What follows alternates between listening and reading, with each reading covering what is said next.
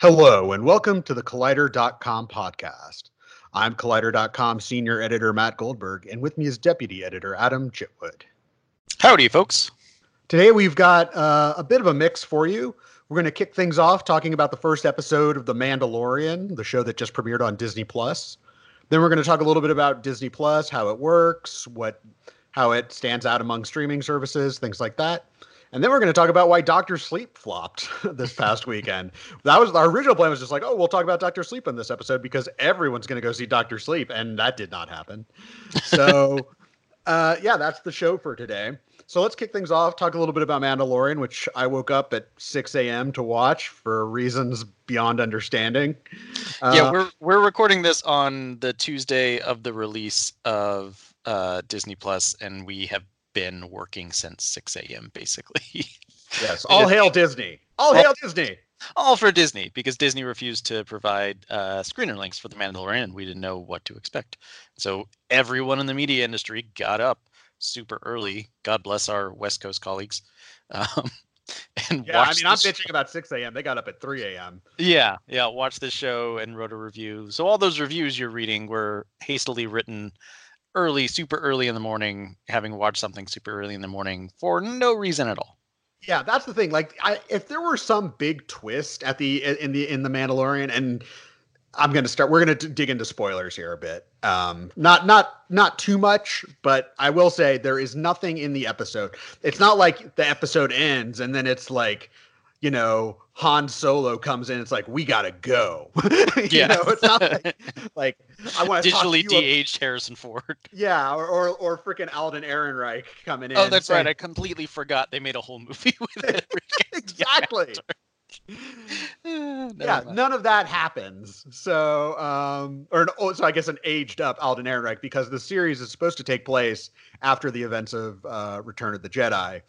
Uh, there's a scene in Mandalorian where he's like tries to get paid in Empire credits. And he's like, "Haven't you heard? the Empire isn't it's no good anymore." Yeah. Um, so that's that's when it takes place. Is um, but nothing nothing major. You know, it's a television series. Really, it's it's like oh, there's a little something that happens at the very end that will drive the plot forward, but I, it feels like it's a show for Star Wars diehards in sense that like you're going around, it's like, ooh, that that deep cut, that piece of lore, that thing. Like it's the episode was directed by Dave Filoni, who is like, you know, the nerdiest of Star Wars nerds, and people love him, and like that's all well and good. Like he's the guy behind Clone Wars and Rebels. And like he knows his stuff, obviously. And john Favreau wrote the script, and like it feels like this is like for people that have really wanted like Star Wars to go deep in a way that is unexpected, this is what you got. Um deep in like lore and mythology and stuff. Exactly. Not, not like thematically. Not thematically or characters or narrative, but like, oh, I recognize that alien species. yeah ooh, that's what I know what a disc is. I know what a tracking device. I know what these tracking devices are. I know what these kind of credits are. Like a bunch of nods to like if you've read a bunch of extended universe crap, this is what you get. and but like as a show, I'm like this is a bad show. I'll say like this maybe it gets better, but as a pilot, for me, what a pilot has to do no like f- for a drama series. Comedies you give a little more leeway to because you're trying to find that comic rhythm but for a drama series you have to tell me what the core central narrative tension is between your protagonist and the story. So the problem with the mandalorian is is it wants to be in the mold of boba fett who you know boba fett eh, notoriously taciturn. And so they're like well what if we have a character who doesn't talk very much but we'll make it like a western so it'll be kind of like the man with no name. But the thing about the man with no name is that he still has a very strong narrative drive surrounding him and this is just like go bounty hunting. And that's not good enough and it's especially not good enough when you know you have this character and you don't really know why you're supposed to care about him for for oh, i mean i assume all these episodes will be half an hour long. So over the course of 4 hours why is that why should we care about this guy and there's like a brief flashback to what appears to be a traumatic childhood. Um, but really, what you should be setting up is like this is what the character believes, and this is how it's going to be undermined. and Mandalorian doesn't do that. It's like this this is sort of was my fear is like people like Boba Fett because like he's cool, but he's not cool. he's just he's a doofus bounty hunter who like, you know, he'd say no disintegrations. Ah, he's such a badass. But like, no, it's just whatever. He's he's a guy, he doesn't talk very much, and he's a bounty hunter, and your mind fills in the rest, but nothing has actually been written. Uh, and again, I don't count extended universe stuff. I'm sorry, I don't. If you love it, good for you. But the rest of us are about the movies and you know the main stuff, the main. The main releases. Not like, did you read this book that that was released? You know, like no, I didn't. I'm sorry. so, you know, with Mandalorian I feel like it's failed already its sort of central test of like, do I care about this character? And the answer is, is I don't. So all that's left is, do you care about the Star Wars world? And I guess the answer is kind of, I guess. Yeah, yeah it's, uh, I, I, I, my fiance like woke up at, way after me and she was like, how is it? And she's a huge Star Wars fan, Star Wars fan. And I was like, it's fine. It's fine. And as I kept talking, I was like, no, maybe it's not good. I don't know It's like it's a Star Wars show. But I think you're right. There's nothing it's not a good pilot. It doesn't there's nothing character wise to hook you in. And I think what we have here is possibly like a Star Wars show made for a different kind of Star Wars fan. Like Dave Filoni and Jon Favreau are those nerds who are super and I don't say nerd as a derogatory, but like they're the people who know all the ins and outs of the Star Wars universe, of the mythology. They've read the EU. They, you know, created Clone Wars and uh, follow all of that stuff and have followed all the in betweens, and they are really interested in all the stuff that happened in between the movies and the mythology that was built out through all that expanded universe and the comics and whatever. Um, and that's fine. I think, and that there are clearly a lot of Star Wars fans like that who really love to pour over, like who get really excited in the new Star Wars movies when there's like a visual reference or something to something from the old movies, or um, you know, a character or a race of species that was only ever expanded upon in the expanded universe novels. Um, and that's just not me. I, I, I like Star Wars is not has never been one of my favorite franchises. It's not something that I'm a diehard for anyway. Um, let alone someone who's like super interested in the nitty gritty details of the mythology and the worlds. So when I watch The Mandalorian, I don't know what that ship's from. I don't know what species that is. Like I recognize the rat looking dude from Jabba's palace. Uh, I think. Or was it the cantina? That no, it's Jabba's palace. It's Salacious Crumb. Okay, yeah, you're a fucking nerd. Yep. but like that's how I watch this, and you know, if this show is supposed to be the anchor for Disney Plus's um, streaming service, the way that the morning show was supposed to be the anchor for Apple TV Plus, and the way that uh, House of Cards was kind of accidentally the anchor for Netflix, but not really. Um, I don't think it succeeds very well. And I was listening to the Watch podcast, the Ringer podcast, and Andy Greenwald said something interesting in that, you know, he was talking about the anchor. They were talking about the morning show, um, which has gotten really divisive reviews, and um, you can't really pick your flagship series.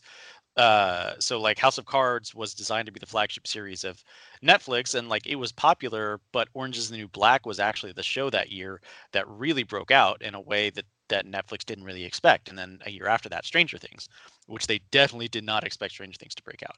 So you know you're you make good shows hopefully, and then your breakout will um, surface and it feels like the mandalorian is made for people who are super duper into star wars and not really people who just kind of casually enjoy the movies. But then beyond that it also feels kind of like really tame and really toothless. Like there is one scene where someone gets chopped in half but it's way off screen. And then other than that like there's a, a whole sequence where the mandalorian is like trying to ride like a creature and it's like played for comedy which is the tone of the Star Wars franchise. Like the the you know George Lucas has said over and over again he made those movies for kids. Um, but I was reminded of the fact that Disney Plus is a streaming service that most a ton of families are going to use and a lot of kids are going to watch. And so this is a show that's not supposed to be like Game of Thrones level dark. Um, it's supposed to, you know, you could almost feel those beats in those moments of like, oh, here's the levity that will make the kids laugh, and you know, here's the intriguing, you know, droid that's going to make people laugh. I don't know. It just felt fine. Yeah, that's the thing. Like I, I, I look at the Mandalorian and I see the idea of it, and the idea of it is like that Star Wars western you've been waiting for. Yeah. With that you know, and that way to dive into the world that you that that beyond the Skywalker saga. Because even with you know Rogue One and uh, Solo, those are still tied into the Skywalker saga. Um, they didn't venture too far afield. This is the first time in in a visual, like you know, outside of comics and, and books and things like that, um, and video games, that you really get to sort of dive into what is this Star Wars world look like outside, far away from the Skywalkers, and the problem is is that at the think at the end they're resting too much on their laurels like it's star wars it's the first tv show it's you know it's all these deep cuts and they're not telling again this is only one episode but it's a kind of an important episode is they're not telling us why should you care? And yeah. that's a problem that's a problem. Now and i think the fact that they don't tell you why you should care is also a bit telling because it assumes you'll care because star wars and I don't think that's good enough. I don't think because Star Wars is ever good enough.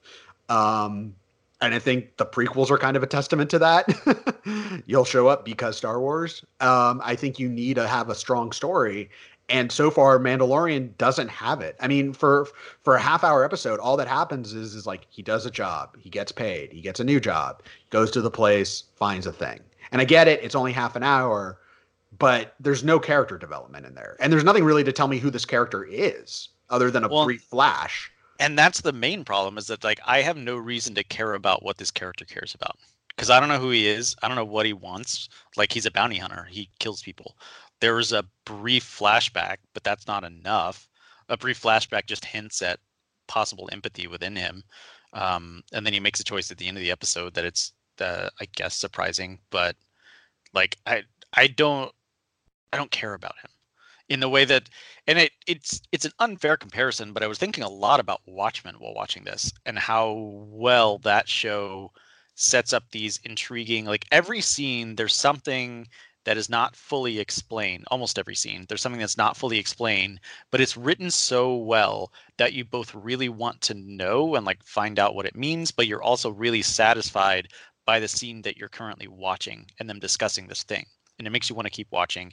And that pilot really sets up Sister Night and what she cares about and who she is and what she believes. Uh, so you're really on board with this protagonist.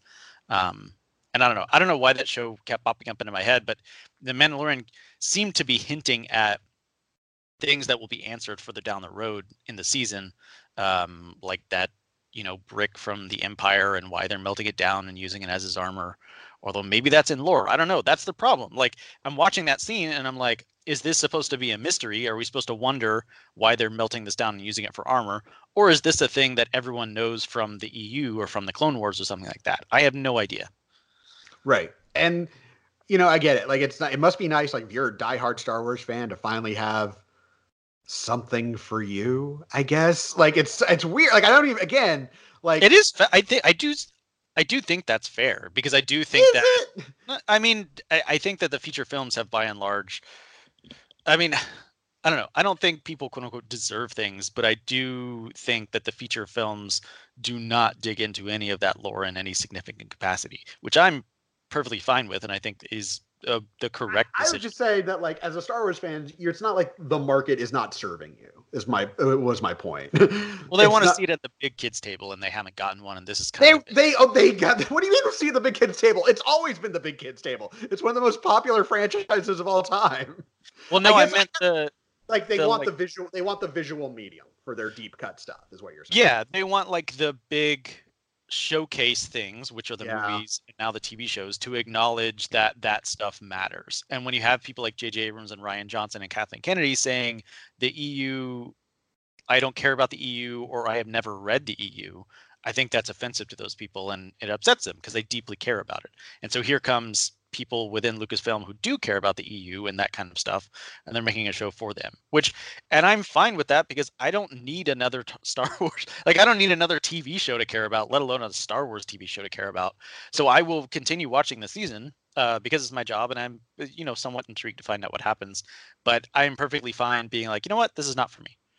I would just say that like maybe this like I would say just to counter that, even if this is what you've been waiting for, you're not getting the best. You're not getting what you deserve because if all you are you if all you want is a collection of lore references, like ah, I recognize that thing, you deserve better. You deserve a good story, and Mandalorian isn't giving it to you. Like you can be like, ah, I know yeah. what that metal is, and ah, I know what that species is, and ah, I know what this is, and that's all well and good. And like, it's nice to recognize the thing and to be Captain America saying, I understood that reference, but. that's a collection of references is not a show contrary to what stranger things would have you believe so it's you need a plot you need characters worth caring about and so far uh, mandalorian doesn't have it so we'll see how it develops the next episode drops on friday um, I'll watch because again, it's it's my job. But you know, if I sound salty, it's because I had to get up early for this. And well, that's the other thing. It's a disservice to like if they had given critics this episode to watch on Friday and given people the weekend to like leisurely watch it and then chew on like a really good review. I think that would have been better. And it's I think it's it's foolish to say that getting up at the crack of dawn to watch this show that you may or may not have even been excited about um, doesn't matter. It does matter. It colors somewhat your viewing experience. Like if you're going to go see uh, The Irishman, but you're running on like one hour of sleep and your girlfriend just broke up with you, you're not going to be experiencing that movie in, in in a manner in which you know you're going to be able to lose yourself in in the film, or maybe you are. But I think experiences matter, and it, it's just a bummer that Disney Plus uh, decided to to do it this way. They made it needlessly difficult. And again, if this had been to cover some massive spoiler, I would have been somewhat more sympathetic, but there is no yeah. massive spoiler. There just isn't. Yeah, a thing happens at the end, and I was like, uh, "What? am I supposed to understand who this is or what's going on?" Which again might be a lore thing. Who knows? Might be a lore thing. Who knows? It's I don't know. It's fine. I will say the score is fantastic by Ludwig Göransson, and you know it looks nice. Really, I was kind of let down by the score. I kept looking for like a main theme to latch onto, and I kept, couldn't find it. I mean, again, it's not Watchmen, which is just the one of the best scores of the year. It's so good. Uh, if you need something to like drive around to, drive around a Sister Nights theme. Um, yeah.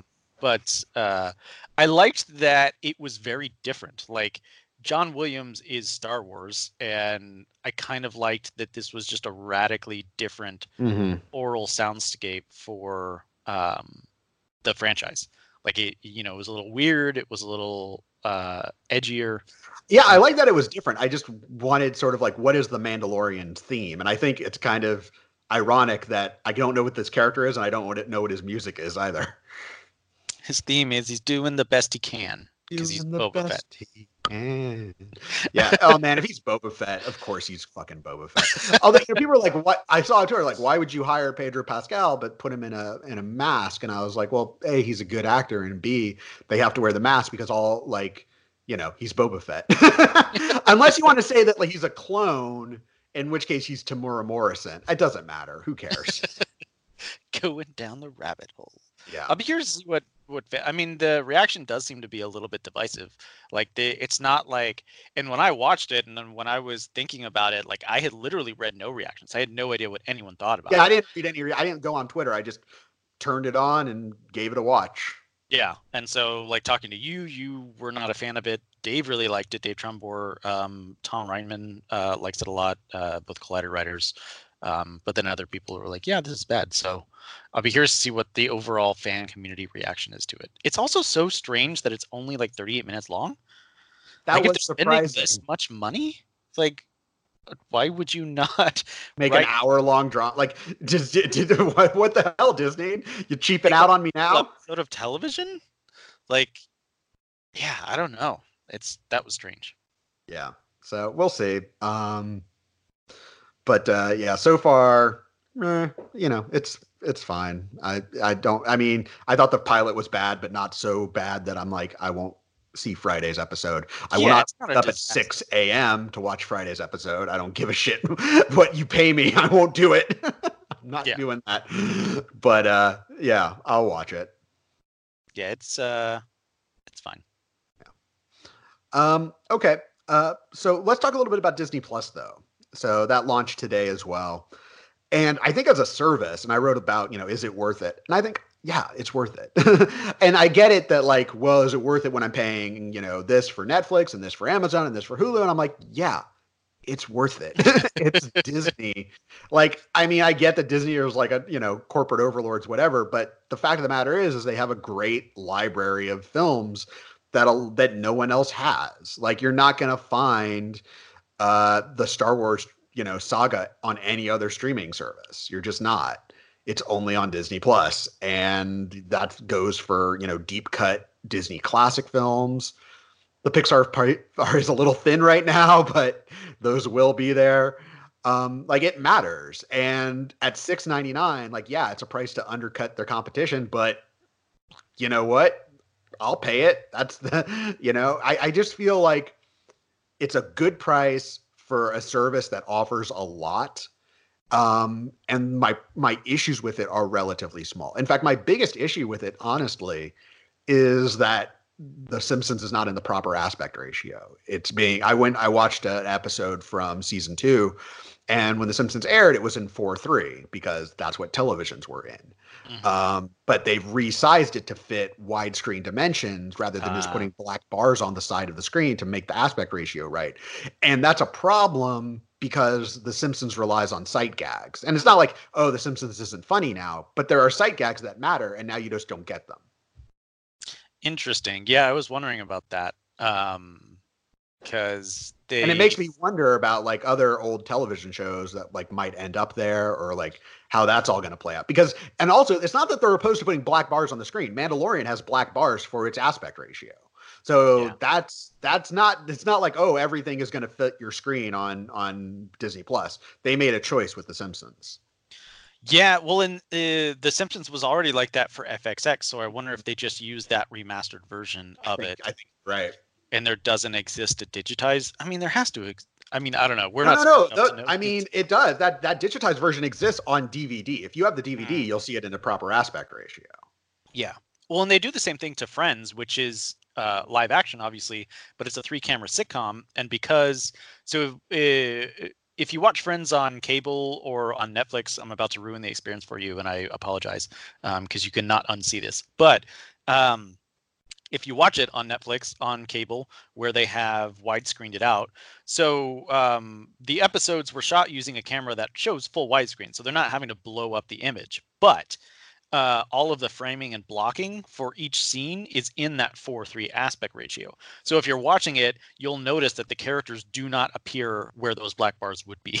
So uh, you can't unsee it. Like every time you're watching it in widescreen, things are only happening in that 4-3 aspect ratio because they're having to stay in frame uh, for certain shots and stuff. But there, that also ran into issues because sometimes they would just cheat and hide like a piece of a set or a boom mic or something on the sides, um, which I think you can see in some of the um, and that's the reason I didn't buy Friends on Blu-ray be, was because number one, all the versions of the episodes were that widescreen, and number two, they were not the extended versions of the episodes that I had come to like know and memorize from watching the DVDs for years. Um, because the DVD versions of Friends are uh, just de facto the extended episode of extended version of every single episode. So they're jokes that don't appear on uh, the Blu-ray and like Netflix versions of that show. This was a very long tangent on Friends, which is not on Disney Plus. Uh, I'll save that for the HBO Max podcast. Yeah, that's for the HBO Max podcast.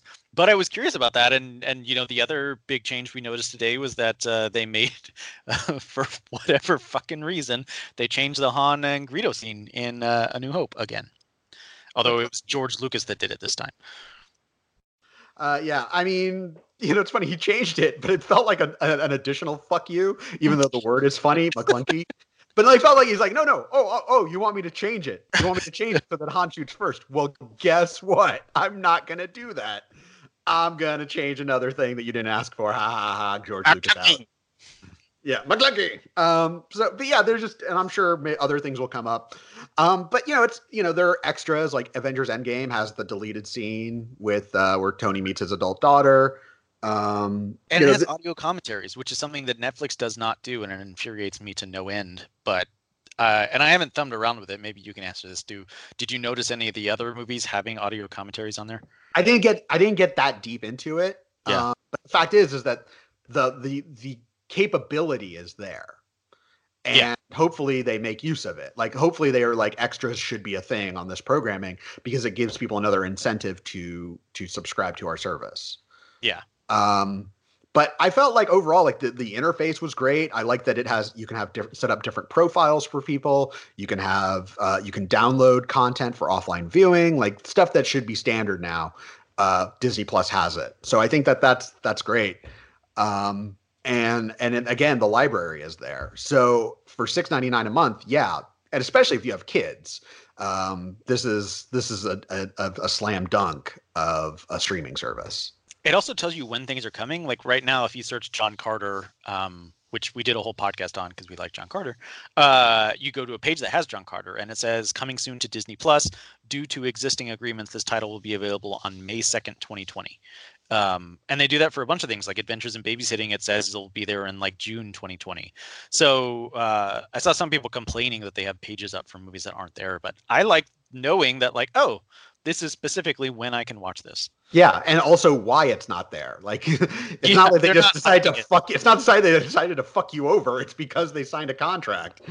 Yeah. You know. So, so sorry. And and also, if you want the movie that badly, just go out and fucking buy it. just buy the thing. No, I'm looking at uh, Iron Man 3 right now, and the extras. Unfortunately, they don't have the audio commentary, which was what I was looking for, because that Shane Black audio commentary is super candid and honest about the Marvel experience. But it does have like three deleted scenes and two like outtakes and bloopers.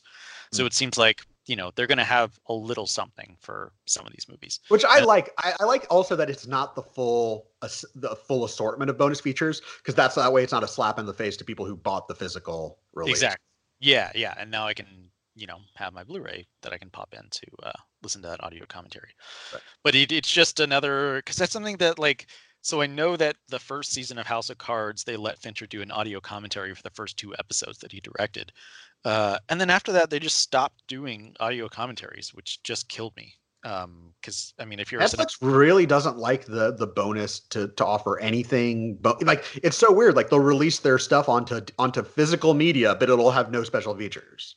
I like, think you, can buy Daredevil season one like on Blu-ray, but it has nothing. I don't yeah, I don't understand it. And they started doing more things, but they released them as like Twitter videos, which is so strange to me because that's really not easy to search or find. Um, but yeah, I don't know. Uh, that's a that's a plus one for Disney Plus in that column there versus Netflix. Yeah.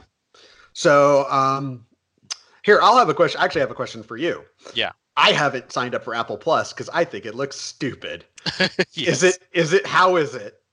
I do not have Apple TV Plus. Oh, I, I thought you did because you were watching the morning show. So I have a press account, uh, and I have been watching the morning show that way. But I have not messed around with the Apple TV Plus interface. Haley has, um, and she wrote about that a little bit. Um, but I like Apple TV Plus. Just seems like the biggest. It's more expensive than Disney, and yet has so much less. It's not more expensive. It's four ninety nine oh. a month. But why would you pay five dollars a month for? essentially five shows that apparently none of them are slam dunks. Well, and if you only like two of those shows and they release one episode a week, you're paying like just for two shows for what, like eight episodes, five dollars for eight episodes a month. That's just yeah. I don't doesn't, understand that. Doesn't seem like a good investment. Which again, we're again like, look and look. If Disney Plus launched and it was just new series, like it was just Disney originals, so just Mandalorian and just you know Jeff Noel, Gold, Noelle and Lady and the Tramp and shit. Like if it was just that, I would be like, okay, six ninety nine a month is questionable. Yeah. But it's you get the whole Disney library. like yeah. they, you know, like I'm pissed off that they bought Fox, but this is what they paid for you know this is and so they brought it to you the consumer and now 6.99 a month that's a good deal to be able to be like i'll watch you know i can subscribe to disney plus and i'll have home alone for the holidays and shit well, especially that bundle. I mean, we have Hulu, and we're just going to go ahead and bundle it with Disney Plus for twelve ninety nine a month. Get, which... get, get those ads though. Yeah, but I mean, I don't watch enough Hulu for it to bother me. Like uh, we watch Veronica Mars, and you know, I'll watch Rick and Morty every now and then, but I don't religiously watch Hulu to the point that the ads would get unbearable. So. It got unbearable for me watching Hulu when I was like I was catching up on Hannibal, and like uh, every, uh, yeah. every commercial break, you get the same three ads it, it just drives you insane. Yikes. So Well, I have that to look forward to. So. you do. Um, so yeah, I, uh, I I think that Disney Plus is a solid investment. Um, I, I. I am curious to see how its originals develop.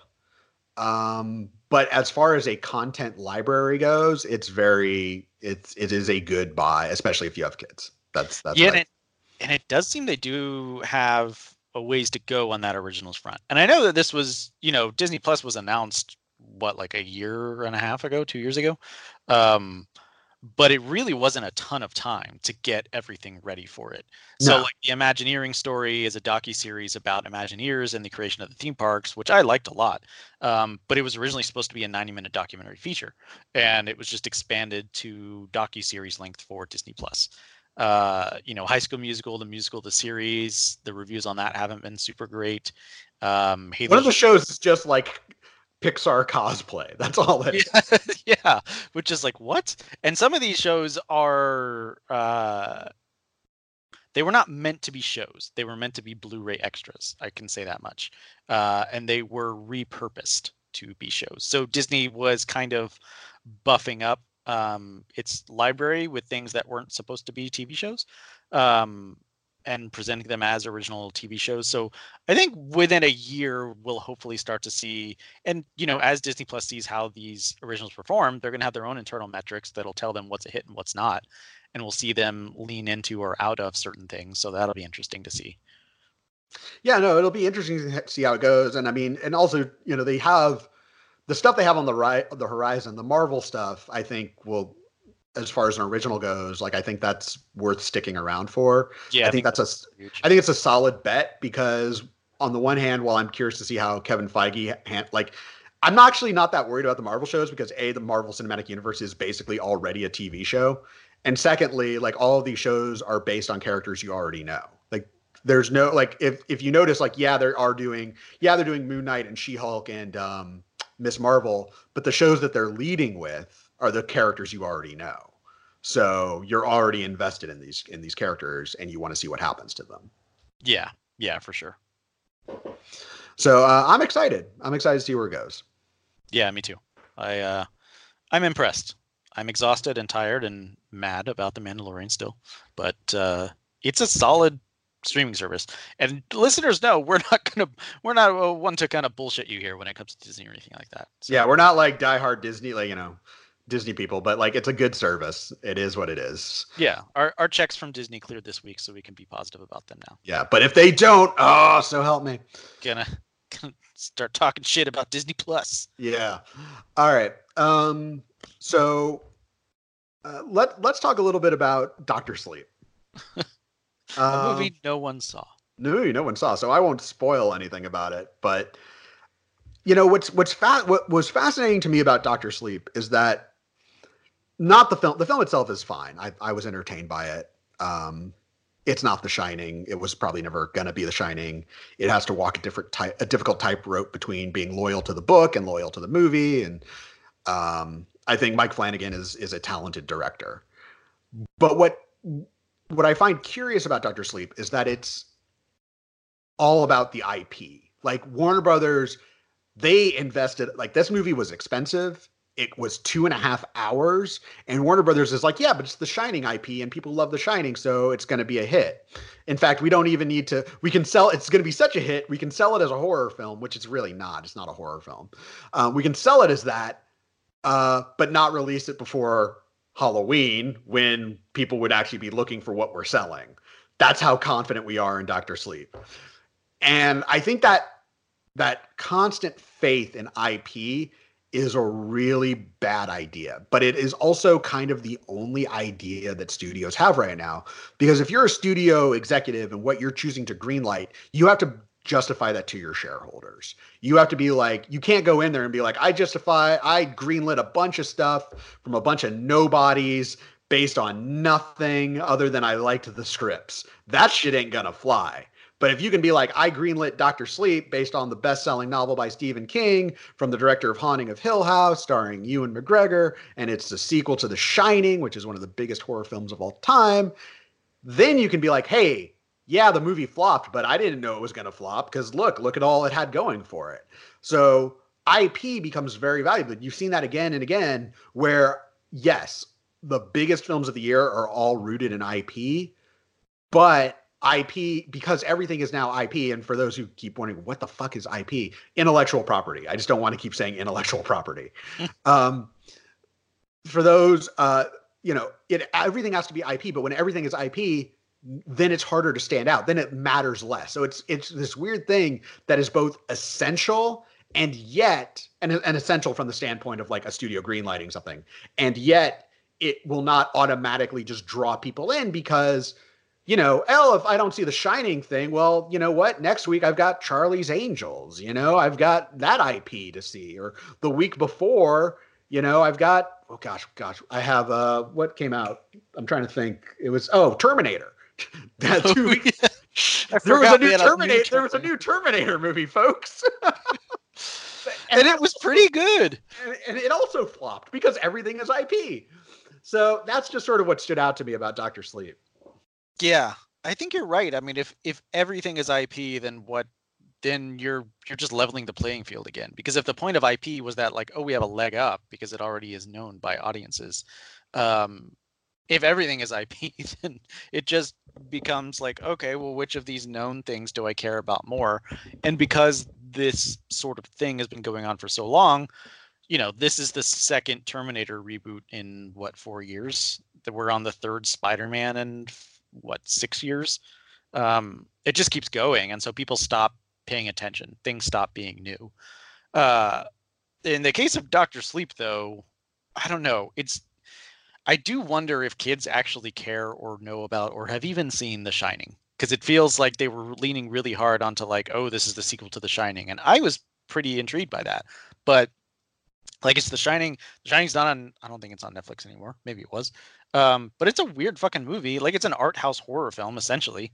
Uh, it's not a you know uh, you know Blumhouse makes pretty fun horror movies, but they all, you know, you know the premise within five to ten minutes of it starting, and there's a pretty good jump scare within the first ten to fifteen minutes of it starting. That's kind of how modern horror films go, uh, or at least the kind of commercial ones. Uh, people like Ari Aster are still making movies that fuck you up in different ways. Um, but The Shining is not that kind of movie. It's a slow, slow burn um, about madness, and I just don't know if people cared enough about The Shining in order to be excited about Doctor Sleep. And then if you add in the fact that the trailers didn't really look scary, which I think is kind of uh, one of the main reasons that horror movies do so well, it's just general audiences looking to be scared. Um, I don't really think the movie looked scary. It looked good, but it didn't look scary. So it, it's funny. Warner Brothers made the exact same mistake they made two years ago with Blade Runner and Blade. Runner 2049. Blade Runner 2049, they're like, oh, this will be, you know, we can dump a bunch of money into this and this will be a huge hit because like the original is this beloved classic.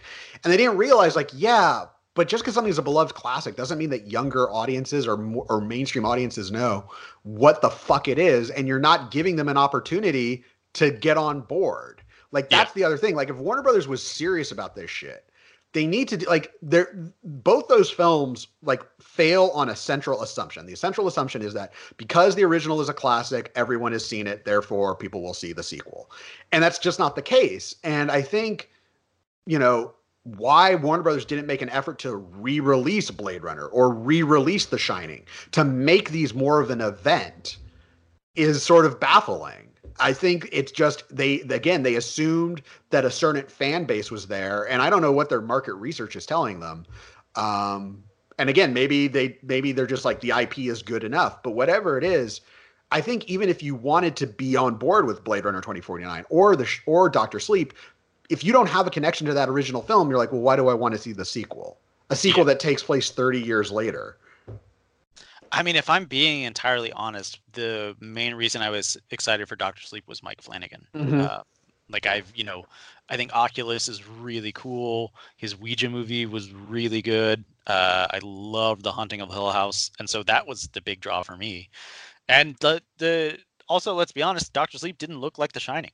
Like it, like Blade Runner 2049 kind of looked like Blade Runner, but this movie did not really look like The Shining and then you had like the whole like oh it's bridging the gap between stephen king's book and stanley kubrick's film and i just think about like a 17 year old who likes horror movies or you know enjoys going to the movies every now and again with their friends and like do they care about Stephen King? Do they know who Stanley Kubrick is? Do they know that there are differences between the Shining book and movie?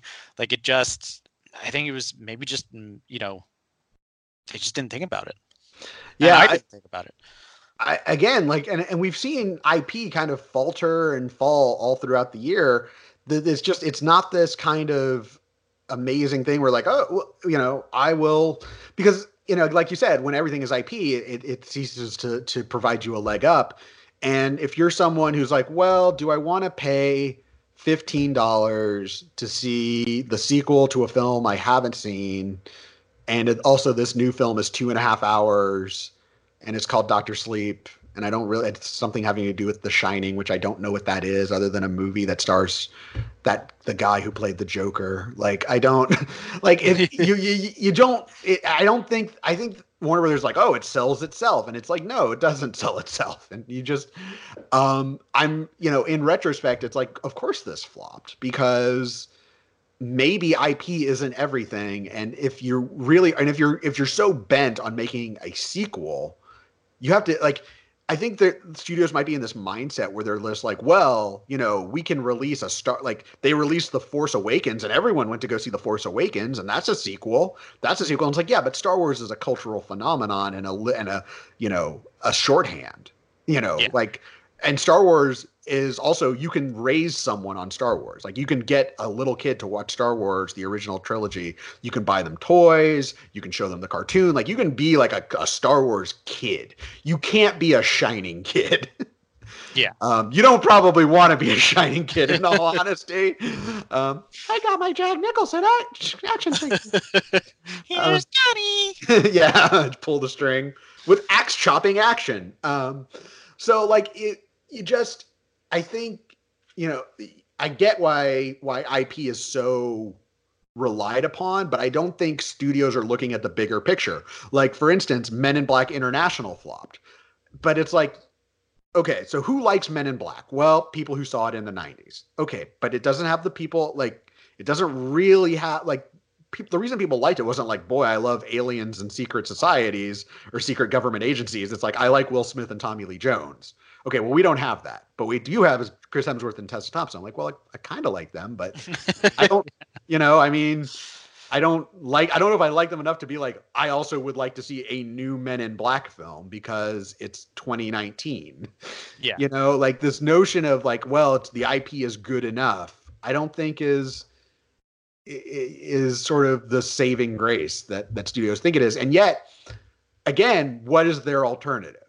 Their alternative would be here's a thing that I have to justify to shareholders, and if they're like, "Why did you make this?" I could lose my job.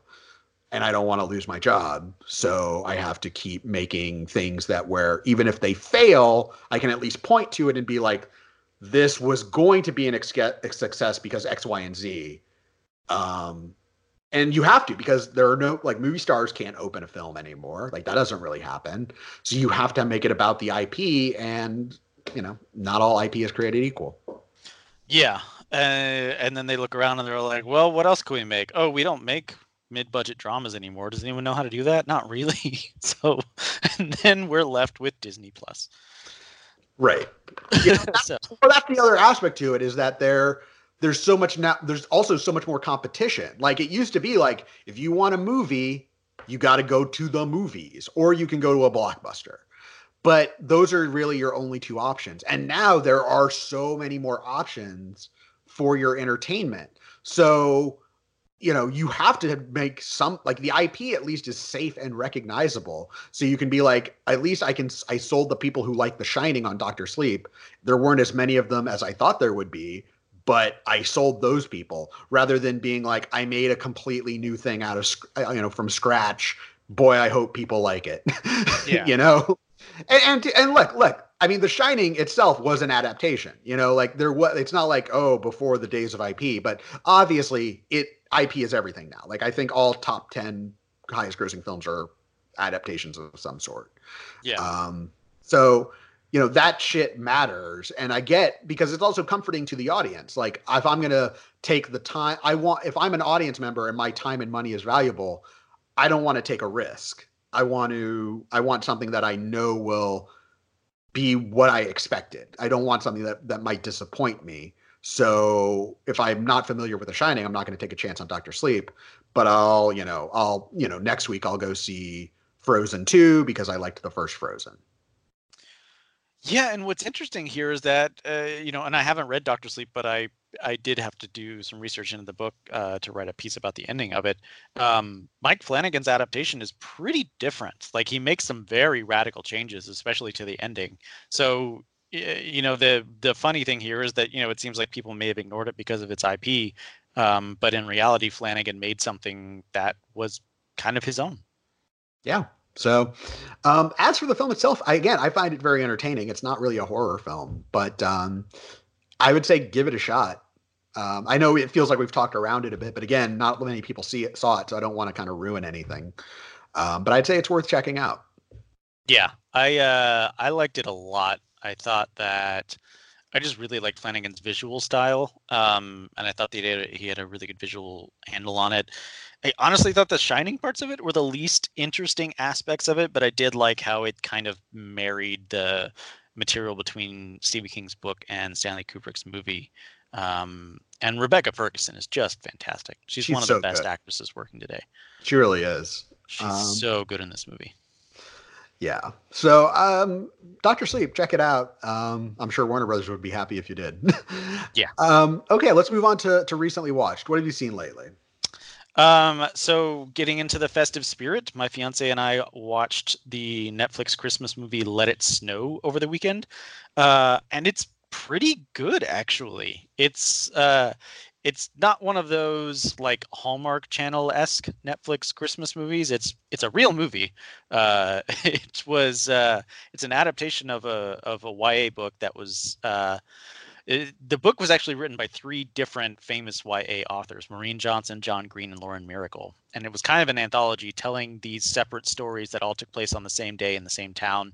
Um, it's Christmas Eve and uh, you know it's kind of uh, I can't remember where I think it's like Ohio or something like that, some kind of Midwest town. I don't know. It's fairly small.